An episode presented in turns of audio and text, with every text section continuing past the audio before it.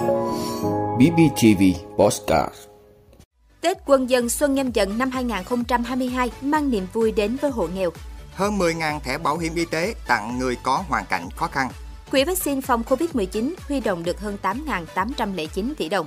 Tuyển Việt Nam lên đường về nước, sẵn sàng cho nhiệm vụ mới ngày mùng 1 Tết Nguyên đán. Mỹ mua Trung Quốc nới quy định COVID-19 cho nhà ngoại giao.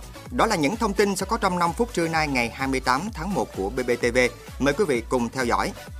Thưa quý vị, sáng nay ngày 28 tháng 1, Ban chỉ đạo vận động quân chúng liên ngành tỉnh Bình Phước phối hợp thị xã Bình Long tổ chức chương trình Tết Quân dân Xuân Nhâm Dần năm 2022 tại xã Thanh Lương. Tại chương trình, ban tổ chức đã trao tặng 300 phần quà Tết cho các gia đình chính sách, hộ nghèo, gồm một phần quà Tết, một cặp bánh chưng, bánh tét và 500.000 đồng tiền mặt. Ngoài ra, ban tổ chức còn trao tặng 360 túi an sinh cho người nghèo bằng hình thức gian hàng không đồng để tạo không khí vui tươi đi mua sắm Tết cho hộ nghèo. Ban tổ chức cũng tổ chức lễ dân hương đài tưởng niệm liệt sĩ tại xã Thanh Lương, thăm chúc Tết cấp ủy xã Thanh Lương, thăm chúc Tết và tặng quà các cơ sở tôn giáo trên địa bàn xã. Dịp này, bốn em học sinh nghèo hiếu học được nhận học bổng mang Tết kỳ diệu đến nhà do Coca-Cola trao tặng. Trước đó, nằm trong chương trình Tết quân dân, ban tổ chức đã tổ chức hội thi gói bánh chưng, bánh tét giữa 14 ấp sóc thuộc xã Thanh Lương. Thưa quý vị, sau gần 10 ngày triển khai chương trình mang Tết ấm đến với người nghèo Xuân Nhâm Dần 2022 của Bảo hiểm xã hội Việt Nam đã trao tặng gần 600 sổ bảo hiểm xã hội, hơn 10.000 thẻ bảo hiểm y tế và hơn 3.100 phần quà tới người dân có hoàn cảnh khó khăn. Bảo hiểm xã hội Việt Nam cho biết chương trình tặng sổ bảo hiểm xã hội, thẻ bảo hiểm y tế, trao quà mang tích ấm đến với người nghèo Xuân Nhâm Dần 2022 đồng loạt triển khai ở 63 tỉnh thành phố từ ngày 17 tháng 1 đã mang sự sẻ chia, lan tỏa tình yêu thương để tích ấm sẽ về với người dân còn khó khăn trên mọi miền quê hương của đất nước. Đây là hoạt động thường niên của Bảo hiểm xã hội Việt Nam nhằm động viên tinh thần cũng như hỗ trợ cho người bệnh sớm khỏe mạnh và vượt qua khó khăn trong cuộc sống. Chương trình năm nay đã trao tặng gần 600 sổ bảo hiểm xã hội, gần 10.000 thẻ bảo hiểm y tế và hơn 3.100 phần quà tới người dân có hoàn cảnh khó khăn. Tổng kinh phí mua tặng sổ bảo hiểm xã hội, thẻ bảo hiểm y tế và các phần quà trong chương trình trị giá hơn 5,9 tỷ đồng. Số tiền này được đội ngũ công chức viên chức người lao động trong toàn ngành bảo hiểm xã hội Việt Nam đóng góp từ một ngày lương qua đó, mong muốn nhân lên những giá trị nhân văn cao đẹp của chính sách bảo hiểm xã hội, bảo hiểm y tế, lan tỏa tình yêu thương để Tết ấm sẽ về với người dân còn khó khăn trên mọi miền quê hương của đất nước. Thưa quý vị, theo Ban Quản lý Quỹ vaccine phòng COVID-19, tính đến 17 giờ ngày 27 tháng 1, tổng số huy động của Quỹ vaccine phòng COVID-19 là 8.809,55 tỷ đồng, đã bao gồm ngoại tệ quy đổi.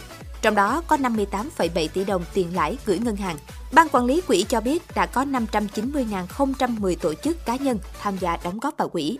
Tính đến thời điểm hiện nay, Ban quản lý quỹ vaccine phòng COVID-19 đã chi từ quỹ 7.672,2 tỷ đồng, trong số đó chi mua vaccine 7.667,6 tỷ đồng, chi hỗ trợ nghiên cứu thử nghiệm vaccine 4,6 tỷ đồng, nên dư cuối ngày 1.137,35 tỷ đồng. Ban quản lý quỹ vaccine phòng COVID-19 hàng ngày thực hiện công khai số dư quỹ và danh sách các đơn vị tổ chức cá nhân đã ủng hộ cho quỹ trên cổng thông tin điện tử Bộ Tài chính và các phương tiện thông tin đại chúng theo quy định tại thông tư số 41 của Bộ Tài chính, hướng dẫn quy chế tổ chức, hoạt động, quản lý, sử dụng và chế độ kế toán, quyết toán, công khai tài chính quỹ vaccine phòng COVID-19. Việc quản lý sử dụng quỹ, mở tài khoản tiền gửi kho bạc nhà nước được công khai trên các phương tiện thông tin đại chúng.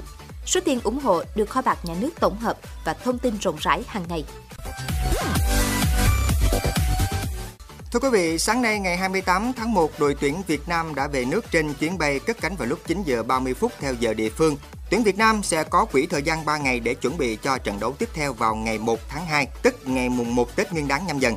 Thông tin từ Liên đoàn bóng đá Việt Nam VFF, toàn đội sẽ nhập cảnh tại sân bay Tân Sơn Nhất thành phố Hồ Chí Minh vào lúc 13 giờ 50 phút, sau đó di chuyển sang ga nội địa để về Hà Nội trên chuyến bay vào lúc 16 giờ. Dự kiến thầy trò huấn luyện viên Bắc Hang-seo sẽ có mặt tại sân bay Nội Bài vào lúc 18 giờ 10 phút cùng ngày. Sau khi trở về Hà Nội, đội tuyển sẽ có quỹ thời gian 3 ngày để chuẩn bị cho trận tái đấu với đội tuyển Trung Quốc diễn ra vào ngày 1 tháng 2, tức mùng 1 Tết Nguyên đán trên sân vận động quốc gia Mỹ Đình. Trước đó, trong trận đấu thứ 7 ở vòng loại thứ 3 World Cup 2022, tuyển Việt Nam đã tiếp tục có trận thua 0-4 trước tuyển Australia. Lần lượt Tuấn Hải, Công Phượng và Thành Trung có cơ hội tạo điểm nhấn nhưng lại không thể chuyển hóa thành bàn. Đây là kết quả không gây nhiều bất ngờ bởi sự chênh lệch về đẳng cấp giữa hai đội. Đó cũng chính là lý do đội tuyển cần phải nỗ lực để có thêm nhiều lần góp mặt tại vòng loại thứ ba World Cup 2022. Bởi lẽ chỉ có thường xuyên thi đấu với đối thủ mạnh hơn chúng ta mới có thể cải thiện được trình độ. Vị, người phát ngôn Bộ Ngoại giao Mỹ Ned Price cho biết, Washington đang thảo luận với Bắc Kinh về một số quy định chống dịch bị cho là đi ngược đặc quyền và quyền miễn trừ đối với nhân viên ngoại giao Mỹ tại Trung Quốc. Trước những lo ngại rằng quy định chống dịch của Trung Quốc có thể cản trở phái bộ ngoại giao Mỹ, Price khẳng định đại sứ quán tại Bắc Kinh không thay đổi trạng thái hoạt động. Truyền thông Mỹ đầu tuần này tiết lộ Bộ Ngoại giao đang cân nhắc cho phép nhà ngoại giao tại Trung Quốc cùng người thân về nước nếu có nguyện vọng. Các nguồn thạo tin khẳng định một số nhà ngoại giao Mỹ bị cản trở công tác vì những biện pháp chống dịch nghiêm ngặt ở nước sở tại. Đại sứ quán Mỹ tại Bắc Kinh đã gửi đề nghị chính thức về Washington chờ phê duyệt. Cuối năm ngoái, Mỹ tuyên bố tẩy chay ngoại giao Olympic Bắc Kinh, viện dẫn những cáo buộc về tình trạng nhân quyền ở Trung Quốc.